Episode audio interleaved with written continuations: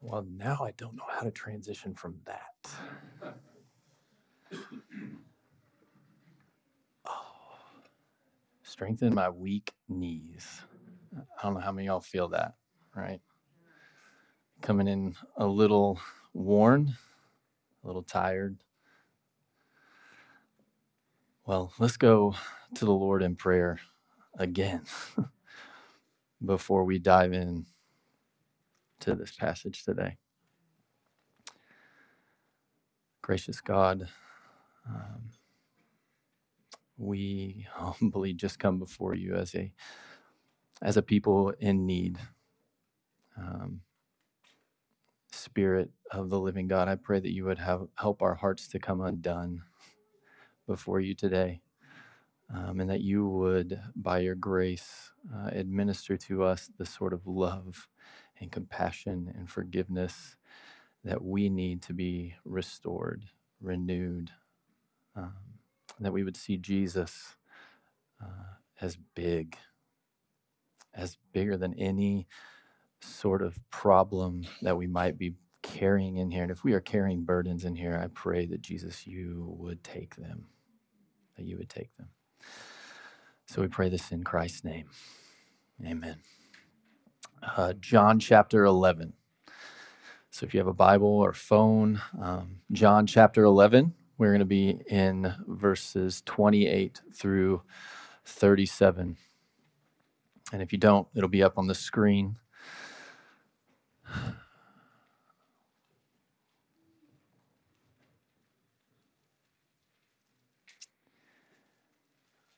Uh, as I, no, I'll, I'll wait until after I read give the word of God what it needs. So, John chapter 11, verse 28.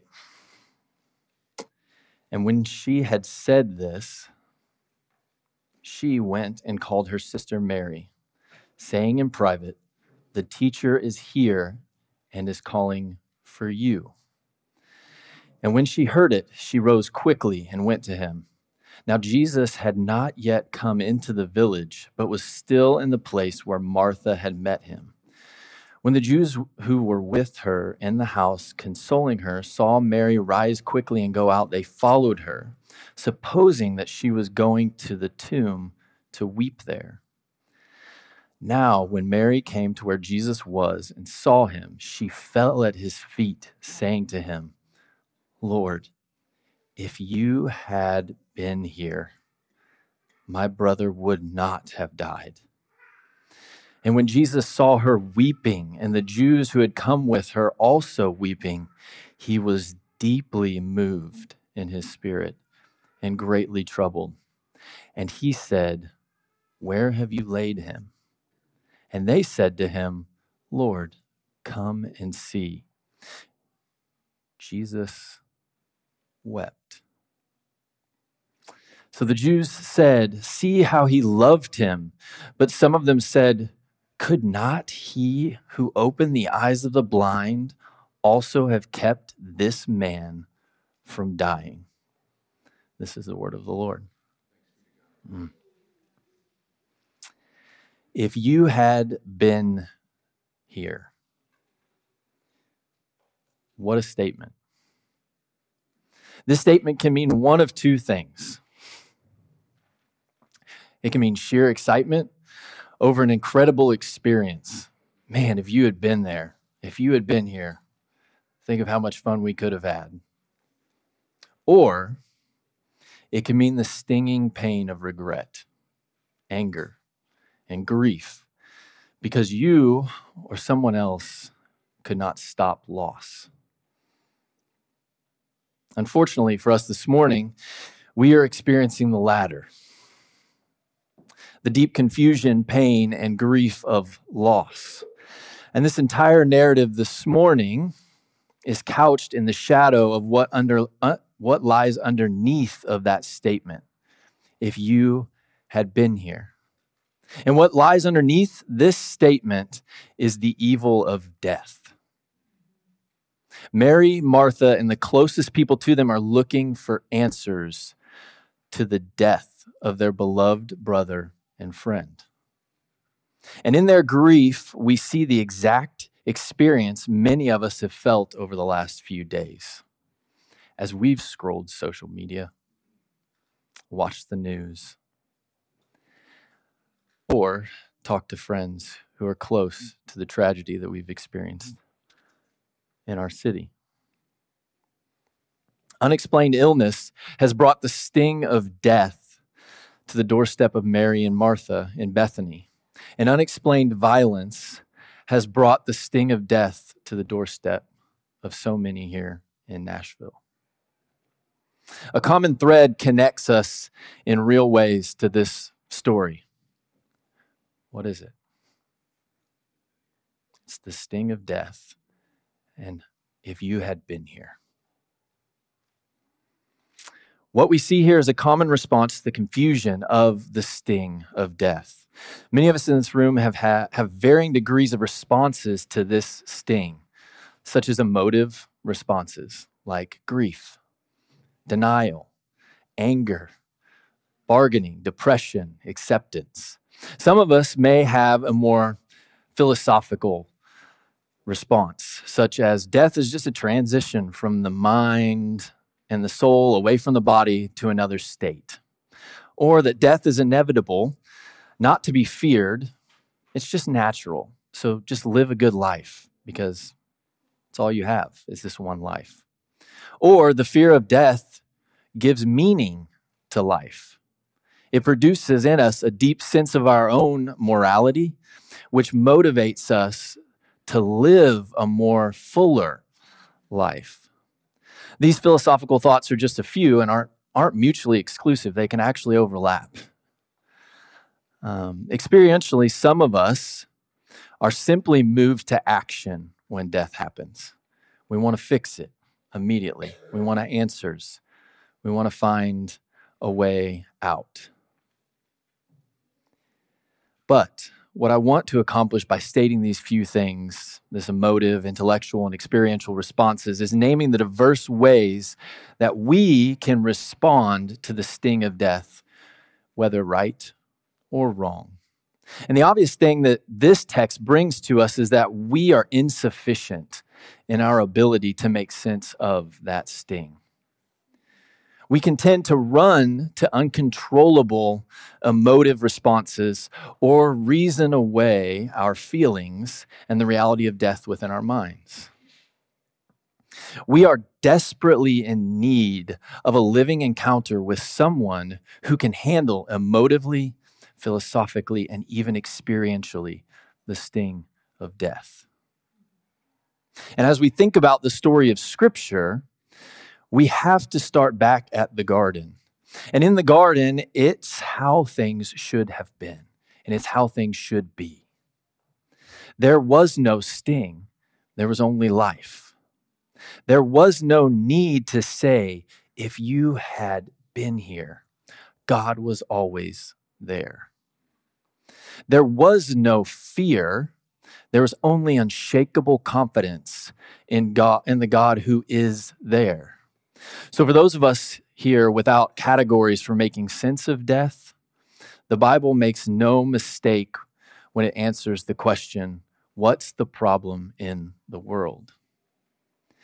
And as we reflect on this passage, we are confronted with some of life's biggest questions. Why do we experience loss and suffering? Why or how do we reconcile the existence of evil with the belief in a loving and benevolent God? How do we respond to grief and pain in our own lives? And these questions, I want to say, are all valid, friends. But I want to take us to the feet of Jesus with a different question. Why would I want to do that? Those questions are valid, those questions are important but I want to take us somewhere else. Because I believe Jesus is the perfect man, the God in the garden who is there, who is here, who is the one who can meet every need, answer every question, and especially give us hope in light of the sting of death. So, the question I want us to explore this morning is this What is Jesus to us? In times of grief? What is Jesus to us in times of grief? So let's look at John 11. So, what is Jesus to us in times of grief? So as the scene opens up, we have Mary at home mourning the death of her dear brother. Martha, her sister, had already gone outside of the house to meet Jesus. And now Martha has returned to Mary in her grief, still inside the house, to let her know that Jesus is just outside the town. Martha has just interacted with Jesus, wondering why it took him so long. She says to him, if you had only been here. Have you ever wondered that in the midst of your grief? Have you ever wondered about the timing of Jesus? When is he going to show up? And what we get here is Martha and now Mary being met by Jesus at just the right moment, which is actually in our own categories really backwards. It's incredibly backwards. In their minds, Jesus is late. He's missed it, and his timing is actually inconvenient. But this narrative tells us that Jesus received word three days ago. So he moseyed along from Jerusalem to Bethany. And he was aware of what was happening, but now he is present for them, three days too late. But can we really say that Jesus was late? Jesus is actually on time. He's not a minute early or late. He's exactly where he should be when he should be for the women in their grief. He does the same for us. It may seem backwards, but even in the midst of our grief and our suffering and our pain and our questions and our confusion, Jesus is always on time. And that's a hard tension to live in. And what does he do when he shows up on time? As Mary sits inside her home weeping, Jesus calls her by name. The teacher is here, Martha says, and he's calling for you. The teacher is here and he's calling for you. Martha said it. It's not a generic call, it's a specific call. He's calling for you. And what a profound gift it is to be called in the midst of your suffering and grief and pain by Jesus. In pain and sorrow, there is a deep sense of loneliness. Whether we are the one immediately affected by the pain and the sorrow, or whether we are the ones that are on the outside of someone else's pain and sorrow, it can be a profoundly deep and lonely place. So, the grief that is so isolating and being called out by Jesus is actually a really, really profound thing. It has a deep and profound impact on us.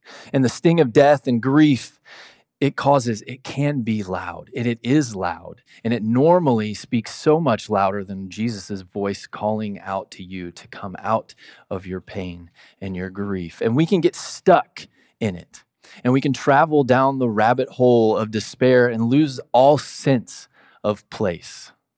If you notice, Mary is in her home in the town of Bethany on the outskirts of Jerusalem, but she is utterly alone and in despair. She's grieving, and Jesus comes to her in the midst of her grief in her place, and he calls her to come to him.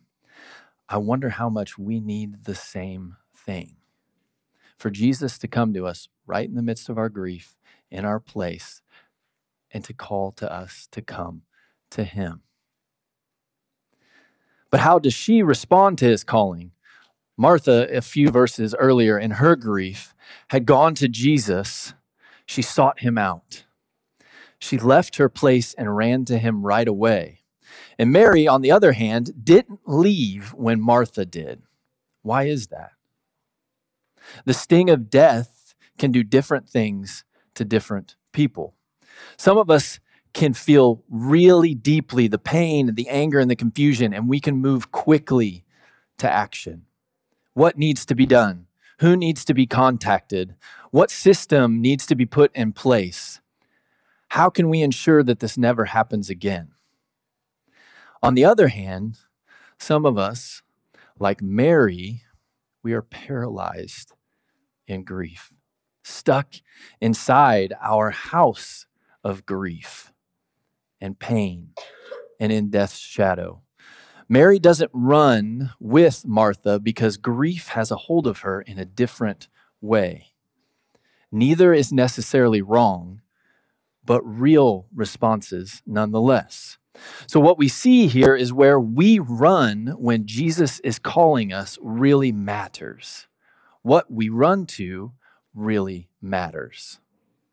And whether we run like Martha or we are stuck in the house of grief like Mary, when we run, we can vary to what we actually run to. Jesus is calling us, and we might run to, I'll leave it for you to fill in the blank.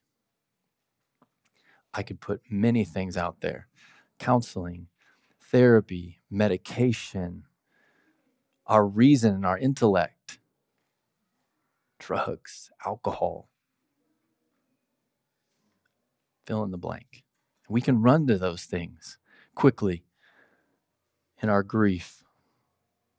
And I think that that's an important thing to notice in the midst of our grief.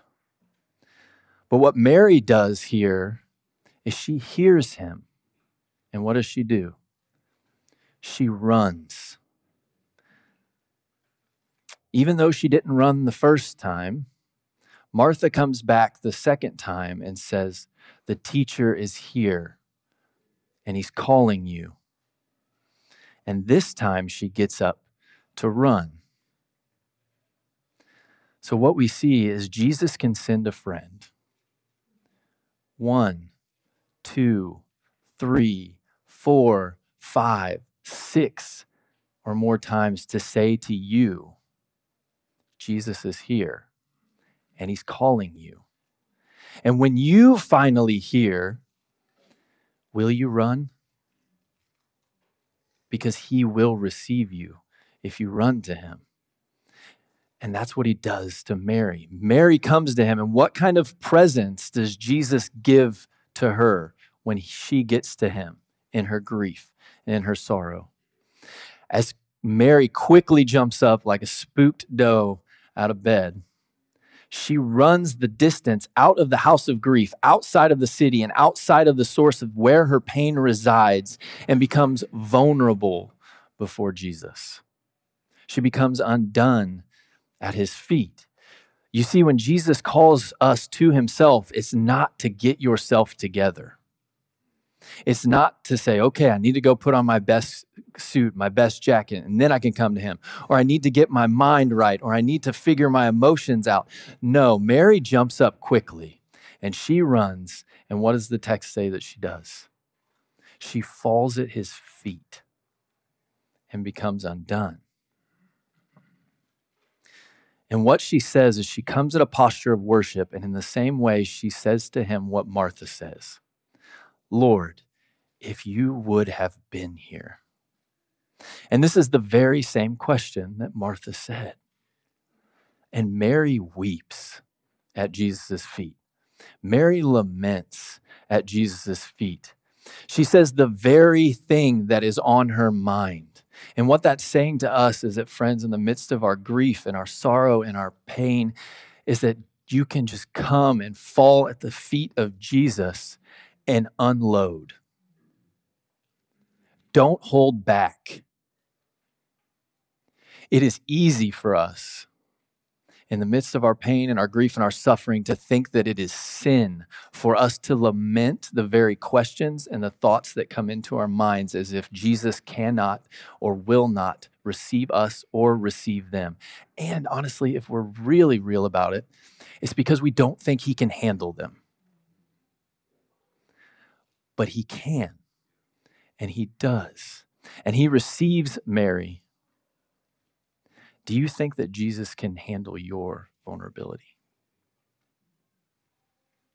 What if he really isn't put off by the sting of death and what it causes in your life? What if he's not? Some of us today need to come undone with Jesus. Today. Not after church, maybe even right now. We need to come undone with Jesus because he, quite frankly, is the safest presence that you can be vulnerable in.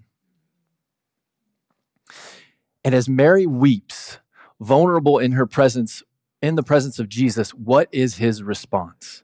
And this is also something that happens in our grief and in our pain and our suffering as we begin to think that Jesus is going to respond to us in harsh or annoyed ways. But what is his response with her?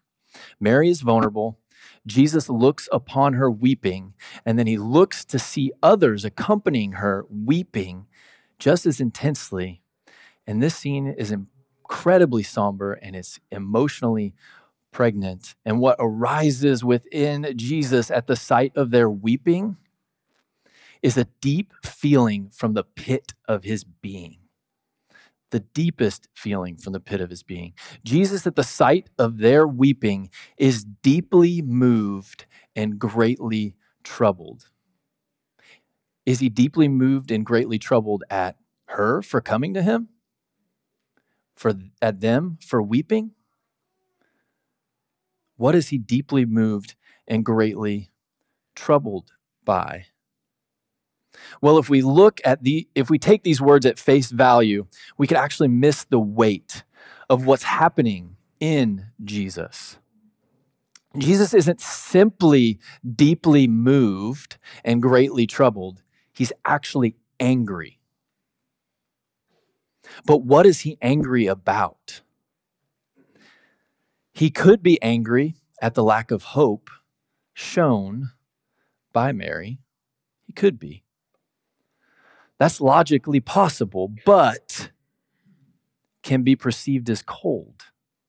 She's weeping. She's at his feet. She's saying, You should have been here. But if Jesus were to be stirred deeply to anger at the lack of hope from Mary, he would actually have good reason to be. And that actually that seems really cold. And the reason why he would have good reason to be is because Jesus is the son of God. And he had just declared to Martha that I am the resurrection and the life. Do you believe this? So, if we are honest, Jesus would have all the reason in the world to be moved to anger towards the lack of hope because she's coming to him as if he could do something about it, as if he should have done something about it. And she's treating him as if she knew that he would do something about it, but she actually doesn't know. So Mary doesn't know what Jesus is actually about to do, but she believed that he could do something. And so he could be angry because he's, she's saying to him, I believe that you're the Son of God, but I don't know if you're really all powerful and all and good enough to do this thing. And so in his anger, he's deeply moved, but it's not at her. I think there's more to his anger than just at the lost hope. Now, let me explain. So if you look at verse 38, he has the same thing said about him. He is deeply moved, but what is he facing? What is he looking at? He's looking at a cave. He's looking at a tomb with a stone rolled over it and a dead man, Lazarus, laying inside. And he's deeply moved in the same way. And so, what I wanted to suggest to us is that Jesus is angered at the loss of hope. But he's not angered at the loss of hope because you are hopeless. He's angered at the loss of hope because hope is eroded by death. You know what it feels like, right? Just a little sting, a little suffering, a little grief, and you begin to question Are you really good, God? Are you really going to show up, God? Are you really benevolent? Are you really kind? Are you really all powerful? And every sting of pain and grief begins to erode at your hope and erode at your hope. and erode at it. Am I the only one here who's felt that? Am I the only one here who's sensed that? Am I the only one here who's currently living that? This is why we need Jesus to be angry. And it's not angry at us specifically, it's angry at the effect of death and what it causes within us. Jesus is angered by hope eroded by death. And so Marilynne Robinson, in her amazing book, Gilead, gives us a little bit of hope here and gives us a word for this eroded hope by death. As She describes this entire town in this book. She says this This whole town does look like whatever hope becomes after it begins to weary a little and then weary a little more. But hope deferred is still hope. Even if it wearies, even if it gets to the smallest ounce of hope, hope deferred is still hope. And you see, Jesus is angry at the root of your eroded hope, and that root is death and the cause of sin that leads to death. And what he wants to say to you now is see my anger towards death. But don't assume my anger is because of your wearied hope. And don't assume that when you come to me that I'm going to be angry at you because you're becoming undone and you seem hopeless. No, he knows what's about to happen. He knows what's going to come, even when we can't see what's next. And that's where we move a little bit further into the story. But not only is Jesus moved within himself toward anger at hope eroded by death, we also see him prove to us he's not cold and he's not distant or angry because you can't get yourself figured out. Jesus actually steps closer to the heart of Mary and Martha's grief. Jesus knew what was going to happen, and instead of just telling them, Look, I'm going to resurrect him, he does something different. Isn't that what we all kind of want to hear sometimes? We want to see the end when we're at the beginning or the middle. We want to we want to get past it. Jesus doesn't do that for them here. He does something different. You see, sometimes people will come to us in the midst of our grief and our sorrow and our hope. And what they'll do is they'll give us a platitude. They'll say, You'll be okay. God's not going to waste this suffering. Or, He's going to turn your evil into good or use this for good. And all of these things can be true, but that's not what Jesus does here. He doesn't say to her, Hey, hold on a second. Just give me a moment. I'm going to resurrect him. He doesn't say that. Instead of telling Mary that he, what he told Martha, that I am the resurrection and the life, what does Jesus do instead? He says, Where have you laid him? He steps into the source of her pain even closer and he weeps. He weeps. He doesn't give her a saying, he doesn't give her a Bible verse, he doesn't give her a platitude. He gives her his presence and he weeps. And why does he weep? And this is going to be really simplistic of an answer. It's because he's perfect. It's because he knows exactly in the exact moment what to do and how to do it because he's fully human and he's fully God. And he lives before the face of God, perfectly in tune to the Spirit's moving. And he sees her weeping. And instead of giving her a ministry of truth, he gives her a ministry of tears. He is the embodiment of love to her and to those people in that moment. And friends, the closer we walk with Jesus, the more acquainted we are with the ministry of tears not less acquainted, the more acquainted we are. We weep with those who weep. And before the ministry of truth is expressed and the power of the resurrection is experienced, Jesus comes to the source of her grief and our grief. And what he does is he weeps with us. He feels in himself and he weeps. So, what is so powerful about this story is how it reshapes the trajectory of our grief. And quite frankly, it reshapes the trajectory of, our, of everything we experience in this life. And Jesus doesn't simply offer a consolation to Mary and Martha, he offers them now resurrection. So he steps into their grief and he weeps. And he just doesn't offer a consolation, he offers them resurrection. And the end of this scene has the onlookers not questioning his love. They said, No, look, he's weeping. Look at how he loved him.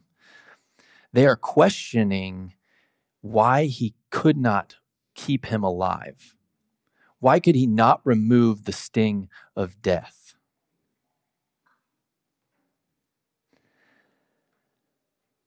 So, why couldn't he keep him alive? And I want to say it's because he, he knew what needed to happen and what was going to happen and how much more powerful it would have been if they would have had to work and through their grief and their suffering and their pain and had had seen Lazarus go to death so that they might actually receive and experience the transforming power of resurrection. So, what Jesus offers them is not just a consolation where he says, I will take you out of this pain to another world. Oh no. What he is actually offering them is very, very profound. So, what does resurrection then mean? What does it mean? It's that Jesus has brought the power of heaven to earth. This power will make a new heaven and a new earth. And the power of the resurrection is going to envelope everything. Everything is going to be touched by it. Not a square inch of this place will be left untouched by the resurrection power of Jesus. And you see, Jesus stands at the tomb and he calls Lazarus out. Four days dead, he calls him out. And everything bad that Mary and Martha thought happened will become untrue with just a few words. But it wasn't when they thought it would, would be. They had to weep. They had to run to Jesus. They had to sense his anger. They had to feel his presence. And then they had to see him do something that they did not expect. Though they believed that him to be the Son of God, though they believed him to have the power to resurrect the dead and to give life, they had to go through all of that. But the reality is, is Jesus was actually with them the entire time.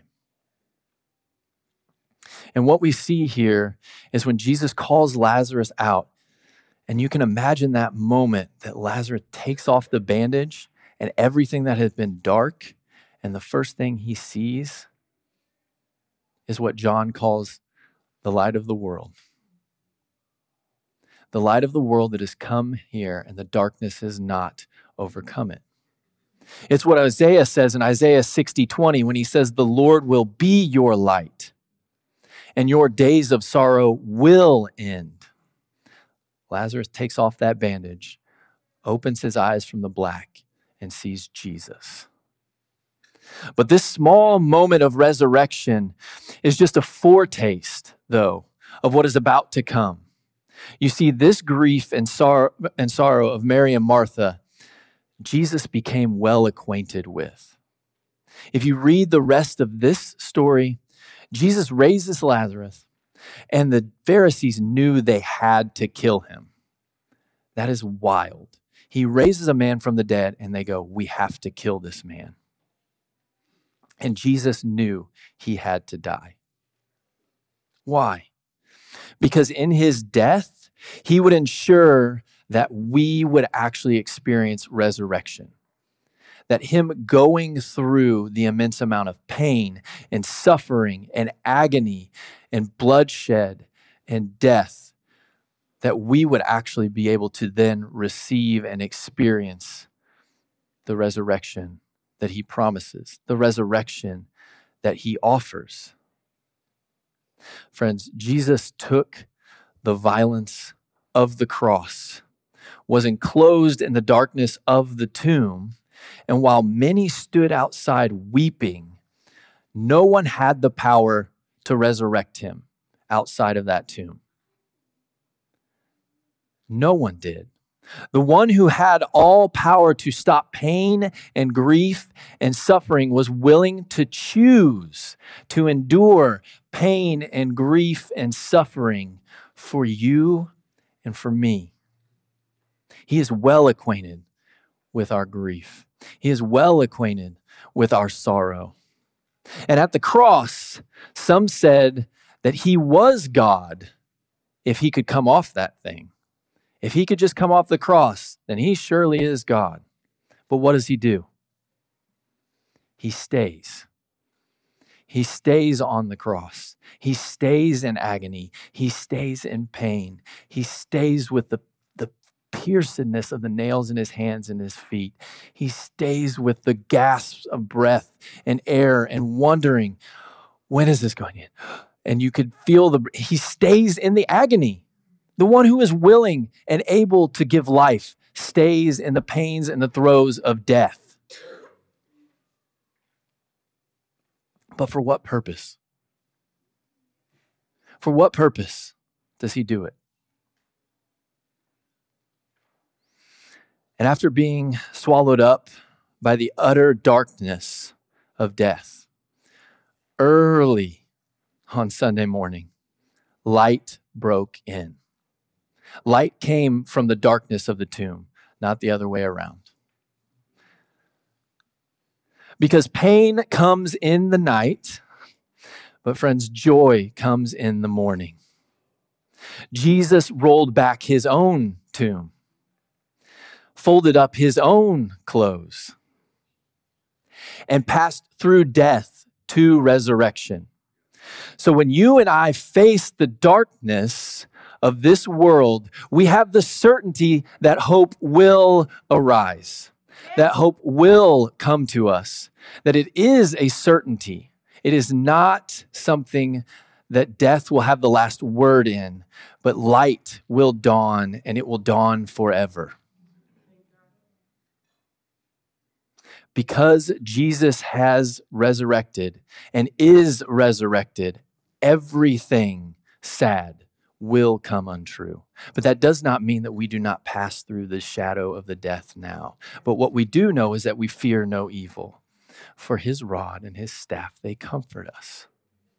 Because he is well acquainted again with grief and sorrow and suffering. And while, and this is what this is what was so hard for me, is I wanted it to go away. And even as I sit here, I feel pain in my body.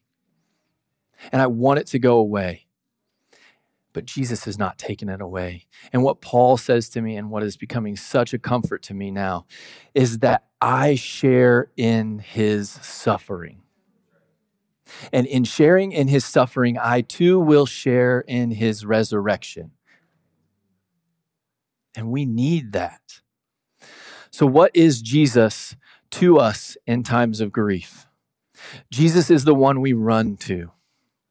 Jesus is the one calling us at this ver- at the very moment we need. Jesus is the one angry seeing our hope eroded by death. Jesus is the one who enters our source of grief and he weeps. And Jesus is the one who goes through death to ensure that we will be resurrected. He is this for you, for me, for us all. And we all want to skip the experience of death. We all want to. And we just want to skip right through it to experience resurrection. But it is in the pain and the tears and the confusion that we know, again, even if we walk through the valley of the shadow of death, I will fear no evil, for you are with me.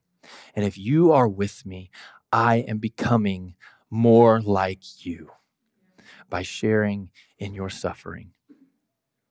Do you believe this? And if you don't believe this, I beg you now to come to Jesus, to come undone, to open yourself up. Some of you are holding on to pain and grief and loss from the past. I'm not saying to forget it, but I'm saying to bring it to Jesus, to come undone. Do not hold on. It is continuing to erode at the hope to which He is wanting to instill in your life. Come undone today and let Him put you back together. So, as, as we close, I want to ask you to, to put yourself in a posture to receive this hymn. I'm going to read it as a prayer over us. And if you need to come undone before Jesus, I want to give you that opportunity. If you need to sit in silence and confess, I want to give you that opportunity. But of anything, I want to read this over you. So please hear these words. I heard the voice of Jesus say, Come unto me and rest. Lay down, O weary one, lay down your head upon my breast. I come to Jesus as I was, weary and worn and sad. I find him in a resting place, and he has made me glad. I heard the voice of Jesus say, Behold, I freely give the living water, thirsty one. Stoop down and drink and live. I come to Jesus and I drink of that living stream. My thirst was quenched, my soul revived, and now I live in him. I heard the voice of Jesus say, I am this dark world's light. Look unto me your morn shall rise, and all your days be bright. I looked to Jesus, and I found in him my star, my sun. And in that light of life I'll walk till travailing days are done. Jesus, we ask you to come. And as we prepare for the table, we ask for our hearts to be stirred, to be ready to receive your body broken and your blood shed. So do this now for us. Meet us here. Minister to us, Holy Spirit. Call us to Jesus now. Amen.